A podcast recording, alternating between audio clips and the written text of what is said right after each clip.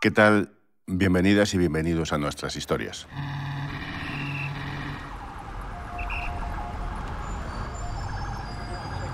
Comenzamos lejos, a casi 6.000 kilómetros de España, en Nueva York, el 3 de febrero de 1992. Michael Jackson anuncia en una rueda de prensa su segunda gira mundial, el Dangerous World Tour, un recorrido por toda América, Asia y Europa para promocionar su octavo disco en solitario.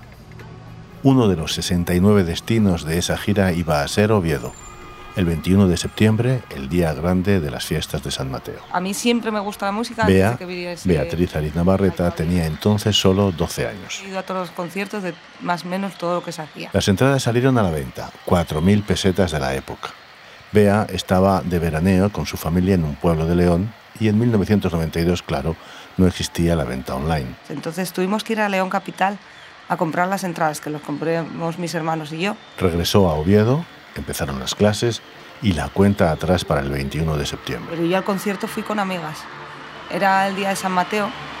Todo estaba preparado en el antiguo estadio de fútbol Carlos Tartier, donde ahora se levanta la mole blanca del Palacio de Congresos. Tuve que ir un poco más tarde de lo que yo hubiese deseado, pero bueno, aún así tenía.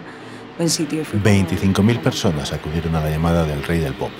Y ahí, en medio de la multitud, estaba Bea, rodeada, pero sola, porque había perdido de vista a sus compañeras de clase. Justo el, empezar, que se sonaba Carmina Borán, una pieza de música clásica. Todos los ojos buscaban el enorme escenario con un cartel promocional de Dangerous y una especie de máscara dorada con los ojos perfilados de Michael. El espectáculo comenzó pasadas las 10 de la noche. Eh, sonaba un estallido, una explosión y Michael salía propulsado desde el suelo. Se quedaba, pues no sé, un minuto y medio como una estatua, sin hacer absolutamente nada y la gente se volvía loca. Algunos fans se desplomaron de los nervios. Muchísima, muchísima gente. De hecho, tiene récord también de eso, de, de, desmayos. En la época, los espectáculos de Michael Jackson no tenían rival. Thriller, Billie Jean, Smooth Criminal. Bueno, a mí me gustó todo, todo, todo. Bueno, y además, un rey del pop siempre guarda un as en la manga para el final. Irse del estadio autopropulsado, saliendo volando por encima del estadio, es que no se ha visto nunca. Se quedó absolutamente impactada. Justo cuando terminó el show yo dije, madre mía, acabo de ver al Mozart de nuestro tiempo. Aquel concierto cambió su vida, fue un antes y un después. Digo, esto tengo que volver a verlo. Y volvió, hasta puntos inimaginables, con unos viajes que la llevaron lejos de casa, pero más cerca del artista de lo que jamás hubiera soñado. A mí misma me lo dicen que, que algún día voy a poder entrar a Neverland y no me lo creo. Entró, claro, y fue mucho más allá. Michael Jackson se convirtió en un referente para Bea, en un empeño, en el sentido de toda su vida. Mucho más que una afición con la que recorrió el mundo tras sus pasos. Todavía hoy es lo más importante de su vida, y nada de lo que se dijo del ídolo pop cambió su perspectiva. Bea permanece siempre del lado del espejo que Michael habitaba. A partir de ahí entonces fue como mi lucha para intentar a cada persona que conozco decirle de verdad, de verdad, de verdad, de verdad, la imagen que tienes de él es completamente diferente a la realidad.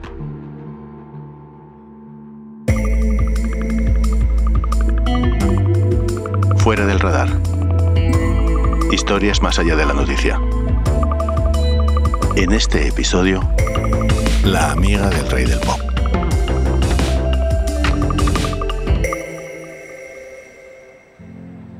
Michael Jackson no necesita presentaciones, es el artista pop más exitoso de todos los tiempos. Ha batido todos los récords de cualquier otro que se le parezca, como la gente puede compararlo con Elvis Presley o con los Beatles en su Bea descubrió a Michael en aquel concierto de Oviedo en 1992.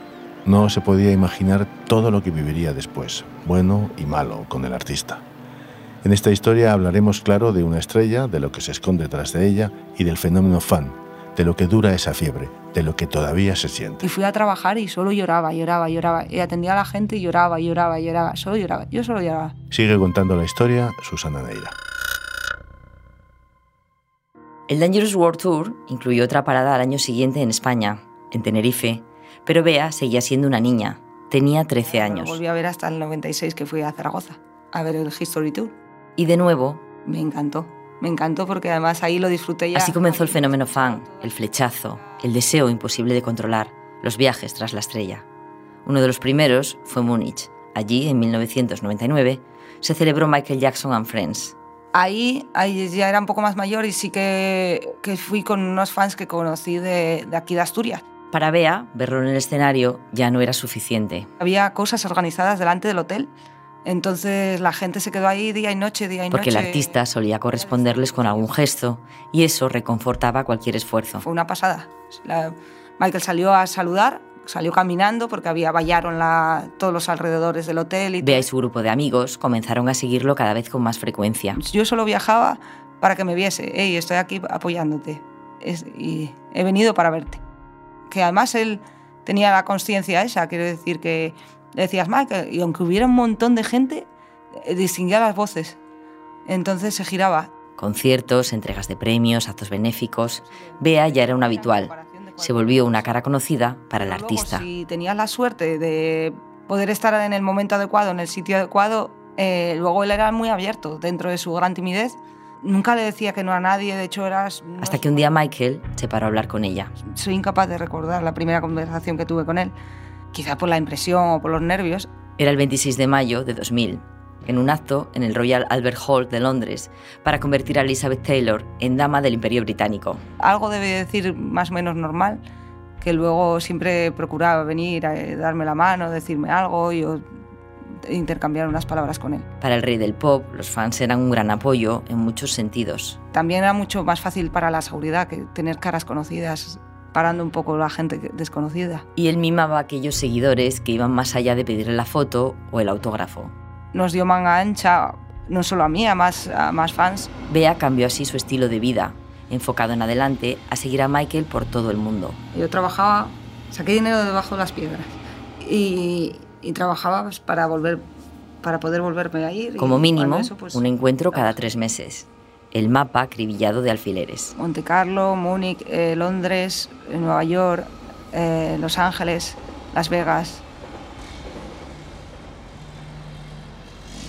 Y en su casa Pues lo el aceptaron. coche y ella pues no ahorraba para el coche, ahorraba para en cuanto puedo me voy. Y eso era lo que hacía, lo disfrutaba y yo disfrutaba viéndola disfrutar. Tati es hermana de Bea y la acompañó en algunos de esos viajes.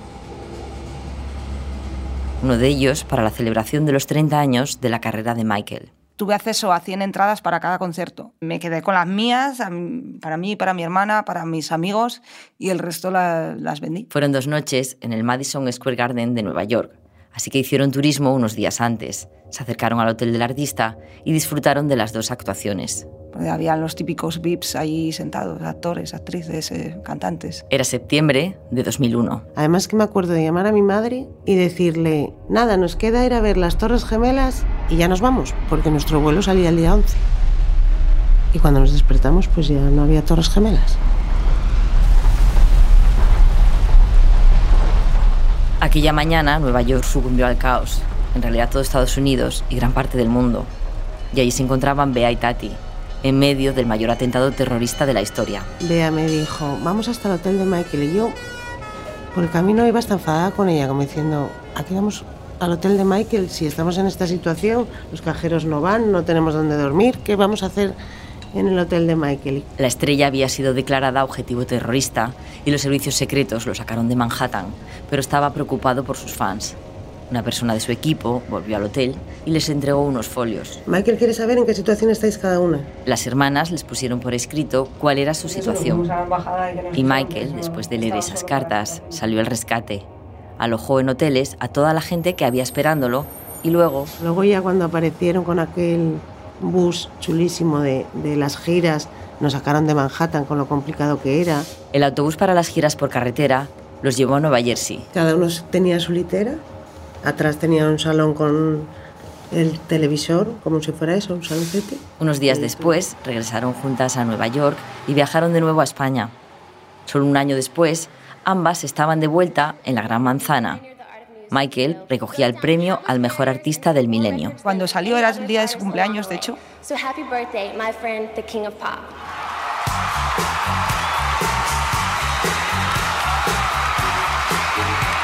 God bless you. Um, I love you too.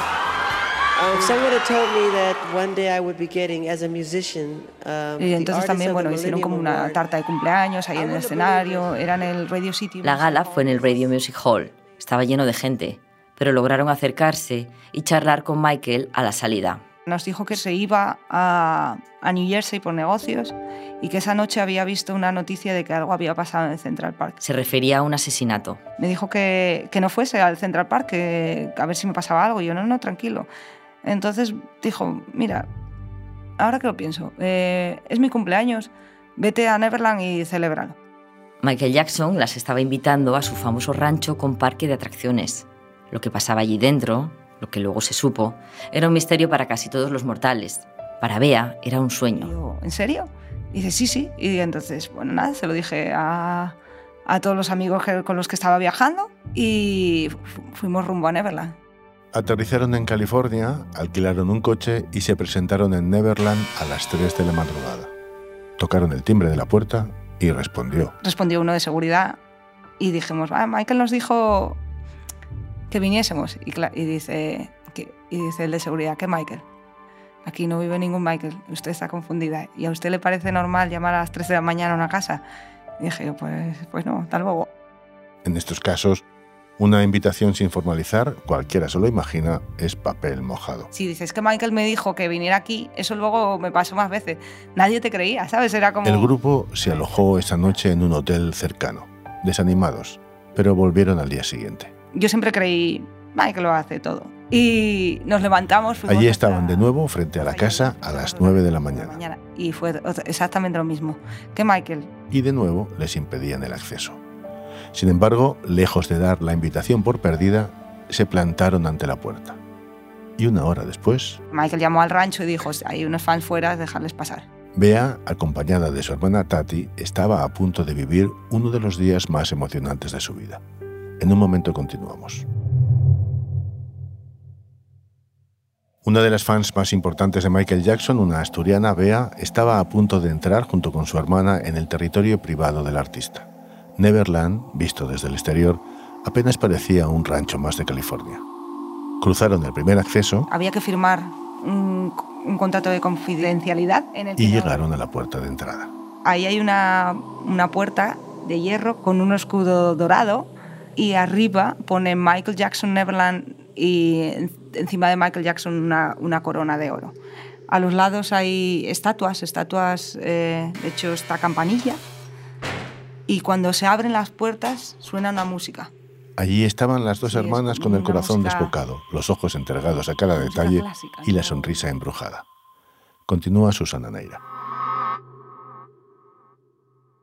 Sí, a Bea y a Tati, su hermana, les conquistó todo lo que las rodeaba. Aquello era para alucinar. La idea era que cuando vinieran niños terminales o sin fondos, pues que allí tuvieran de todo. Entonces, Un lago con cisnes, atracciones, un circuito de cars, un cine, hasta un zoo con especies exóticas, muchas rescatadas de juicios o de películas. Había leones, tigres, eh, chimpancés, cocodrilos, un reptilario. Y una estación de bomberos, con bomberos reales. Pero tendría que ser gracioso que llegase camión de bomberos con el logo de Neverland ahí a un incendio. Bea y Tati lo pasaron increíblemente bien, pero ese día se acabó y tocó volver a casa. Cuando llegas a España y dices acabo de estar en Neverland, ¿la gente qué te dice? A veces no lo contaba, porque mi problema era que tenía muchos amigos fans. Me da pena. Ella era diferente, porque poco después volvió a encontrarse frente a frente con Michael Jackson a la salida de uno de sus conciertos. Vi a Michael en Gary, Indiana, que me dijo que pasase para adentro de la limusina y ahí me preguntó, ¿qué te pareció Neverland? ¿Qué le iba a decir? Madre mía, si casi me muero, ¿sabes? Pero solo,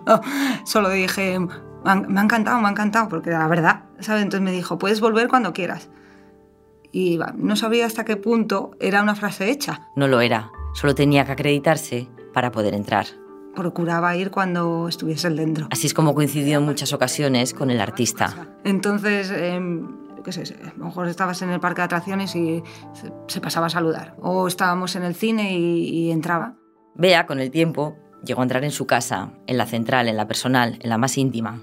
Le pareció más austera de lo esperado y le llamó la atención una estatuilla. Tenía un Oscar, pero no era suyo, era de, de lo que el viento se llevó. Pero no había más premios. Eso le causó mucha curiosidad y le preguntó. Si no, me sentiría que no tengo nada más que, que aportar. Si estoy todo el día mirando sacándole brillo a los premios, ya creo que he llegado a lo máximo. Aquella respuesta le gustó. Para Bea, el artista nunca sería una persona más. No era una persona normal porque es imposible. Una persona que desde, desde los siete años y nunca, nunca, nunca ha dejado de ser famoso, no puede ser normal. Pero era un hombre de carne y hueso que le demostró una gran cercanía y generosidad. Claro, cuando eres multimillonario es más fácil ser generoso. Aunque hay que recalcar que es el artista que más tiene el récord Guinness, que más ha donado en la historia. Con sus preocupaciones, muchas, y con un sueño uno muy ambicioso. Era real, de quiero cambiar el mundo, de verdad que la gente no lo entiende, pero, pero hay que hacerlo entre todos. Michael tenía todo lo que quisiera imaginar, pero su vida nunca ha sido fácil. Siempre estaba expuesto a la opinión pública y le rodeaban los rumores. Su manager de la época y me dijo, es que es increíble, yo vengo de trabajar para muchísima gente de Hollywood y mi trabajo con Michael es desmentir rumores horribles cada cinco minutos. Dice, Acusaciones de todo tipo. Su carrera entera tuvo que aguantar que se había blanqueado. Tenía una enfermedad, vitíligo. También le afeaban que despilfarrase su fortuna. Yo es que me, muero, ¿sabes? Con lo que ganaba. Su sexualidad, si dormía en una bruja de oxígeno, el uso de la mascarilla, incluso si tapaba las caras de sus hijos. Otra vez más se adelantó a lo que está pasando ahora y ya, ahora ya la gente empieza a tapar las caras de sus hijos en las redes sociales. Todo eso le pasaba factura traspasaba la coraza que se presupone en alguien tan conocido y le afectaba mucho. Por eso el artista sintió la necesidad de explicarse al mundo en varias ocasiones, de contar cómo era en realidad su vida. En 2003 salió en televisión. No, you're making it, no, no, you're making it all wrong. Well, tell me, help me. Because what's wrong with sharing a love? Una entrevista con Martin Bashir, el periodista que hizo también la controvertida entrevista a Lady Di.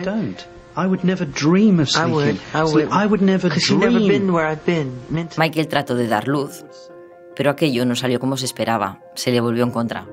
Sus declaraciones sobre la relación con los niños, de quien siempre se rodeaba, causaron un tremendo revuelo. Bea defiende que toda esa niebla que envolvía a Michael Jackson no tiene nada de oscuridad. Y lo expresaba así, y sí, sí, los quiero, pero es que Michael hablaba así. A mí me ha dicho, te quiero mil millones de veces y a cualquier persona. Todo aquello desanimó mucho a Michael, así que Bea y otros fans decidieron viajar hasta Neverland para robarlo. Era el mes de febrero de 2003. Una vez más, entraron en la casa y compartieron una jornada con él. Pero más tarde, todo se torció de nuevo. La megaestrella solía acoger a niños enfermos en su casa, entre ellos uno llamado Gavin. Era el menor que salía defendiendo al artista en ese documental, negando cualquier tipo de abuso para ayudarle a lavar su imagen. Pero cuando se curó y el artista decidió que había que ayudar a otros niños, según cuenta Bea, comenzaron los problemas. Que siguiese su vida y Michael la suya.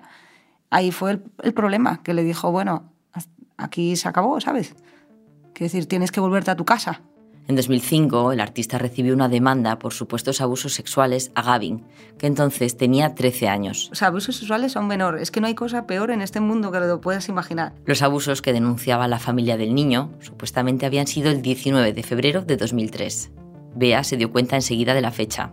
Era cuando habían acudido a la casa del rey del pop para animarle tras la entrevista con Martin Bashir cuando este niño dijo que Michael le violaba, dije yo, madre mía, pero si este dijo una fecha. Y dije yo, pero si estábamos nosotros ahí, estaba con nosotros. Es que más, estaba con nosotros. Ella dice que no duda, como tampoco entonces, de la inocencia del artista, pero... A nadie le interesaba la verdad. Es que ha sido la cosa más frustrante que me ha pasado en la vida. En este caso, 12 años después de otra denuncia que luego se demostró falsa, Bea negaba los hechos por varias razones. No solo era una cuestión de confianza en Michael, sino que sabía que nunca se quedaba solo con nadie. Es decir, tú eres un violador y no creo que contrates a 60 policías y, luego cometas un delito. Tras esa acusación tan grave llegaría el juicio, uno de los más mediáticos de principios del siglo XXI. Luego a ti te llamaron para declarar, ¿no? Sí, me llamaron por teléfono. Su nombre figura en los documentos oficiales entre esos testigos de la defensa. Bea se fue a Santa María, California, sin fecha de regreso, porque sabía que aquello sería largo.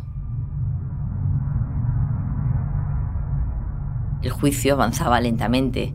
Sin saber aún si finalmente la citarían para dar su testimonio, ella acudía cada mañana a la puerta del juzgado. Todo estaba repleto de medios de comunicación, de seguridad, de gente a favor y en contra. El circo existía, pero, pero la culpa no la tenía él. Y en medio de todo eso estaba Bea. Hay una imagen de ella esposada, la fórmula que encontró para llamar la atención y clamar la inocencia del artista. Eso fue en la primera. Antes de que empezara el juicio, hubo un, el primer arraignment, se llama en, en, inglés, ¿cómo se dice en español? Antes de que empiece el juicio, tú vas y, te, y, es cuando te dices, yo me declaro culpable o inocente. Una vez más, lograba estar en el momento y lugar adecuado. Así consiguió entrar a las siguientes sesiones, con un sorteo. Tú ibas en la calle y, y daban pap unas papeletas así como estas de antiguas del cine y luego decían el no sé qué y entrabas el, el, número. Gavin, la supuesta víctima, declaró ante el juez y el jurado. ¿Por qué estás aquí? le preguntaron. Y él contestó, porque Michael me falló como amigo. Si alguien te viola, no, no contestas eso. Luego llegó el turno de la defensa. Bea estaba llamada para declarar, pero finalmente no hizo falta. Los abogados del artista renunciaron a la mayor parte de sus testigos. Fue tremendo, tremendo. Eh, tenía, eran tan sin sentido que se llegó a un veredicto sin llamar a testigos de la defensa. Para ella la sentencia estaba clara, pero quería escucharlo. Y allí estaba ese día. Es que vi a Michael entrar por la puerta, no se me olvidará. Y estaba tan mal, tan mal, tan mal, tan mal, que dije, aunque digan inocente, esto le va, a dar, le va a quedar una huella de por vida. Y efectivamente. La justicia lo declaró inocente, pero como presagió Bea, ya nada volvió a ser igual. Entonces tenías esa cosa de ganamos, pero no ganamos. Aquel juicio marcó la vida de Michael y cambió la de Bea. Él dejó Neverland y se alejó de los focos en Bahrein. Y ella dejó de viajar tanto. Yo no fui porque también entendí que necesitaban paréntesis de todo, incluso de nosotros. El artista se mudó de país en varias ocasiones. Los Ángeles fue su último refugio. Allí se encontraba ese fatídico 25 de junio de 2009. Me llegó un mensaje al móvil que ponía, acaba de entrar un, una ambulancia a la casa de Michael. Una persona conocida de Bea, que estaba frente a la mansión del artista en Bel Air, le dio la alerta. Eso la puso muy nerviosa y compró un billete de avión. Pero antes de embarcar llegó la mala noticia. Michael Jackson había muerto a causa de una sobredosis de propofol y benzodiazepina. Recuerdo la noche entera llorando y ya me quedé dormida por agotamiento como durante una hora y en esa hora soñé que Michael se había muerto. La pesadilla era real. Y fui a trabajar y solo lloraba, lloraba, lloraba, solo lloraba. Bea viajó hasta Los Ángeles en pleno duelo, unos días especialmente terribles para ella. Despedía a un ídolo, para ella a un amigo. De hecho yo me fui con una pancarta que ponía, por favor acordaros, Michael era, era una persona, era un padre, era un amigo. Michael se acabó con Michael, suele decir Bea para condensar la historia del artista. Su muerte le dolió demasiado y durante demasiados años. Sintió que de alguna forma se quedaba huérfana. Lo peor fue en el aeropuerto, cuando vi en la portada de un periódico una foto de Michael. Michael Jackson ha muerto y en, y en la foto salía yo delante. Y en silencio. Fue terrible, fue horrible. Ni siquiera podía poner sus canciones es escuchar su voz y me da una pena terrible, me da una pena por lo injusto que fue todo, por lo mal que lo pasó en los últimos años. Dejó que se perdieran los recuerdos. Todos los viajes de Michael la hice con la misma maleta y, y, y cuando la veía me, me, ponía triste y por eso la tiré a la basura. Borrarlo todo, cerrar y volver a empezar. Y a los dos años de su muerte eh, decidí volver a Los Ángeles, al, a Forest Lawn, a donde está enterrado, para poder despedirme de él y, y con ello, pues eso, cerrar esa etapa de, de, aventura.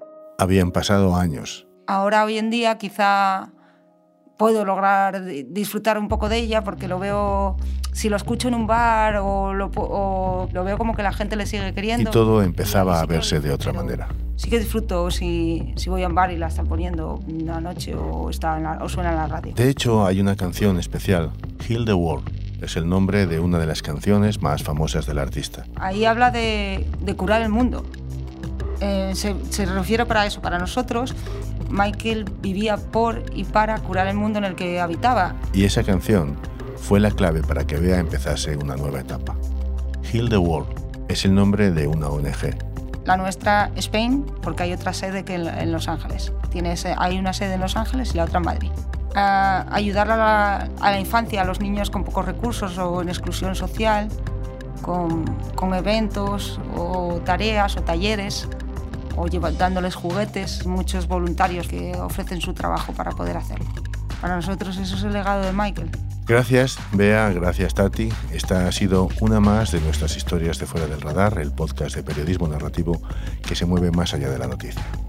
Y gracias a Susana Neira por haberla contado y a Aida García Fresno por la primera edición en Asturias. Soy José Ángel Esteban, gracias por escuchar.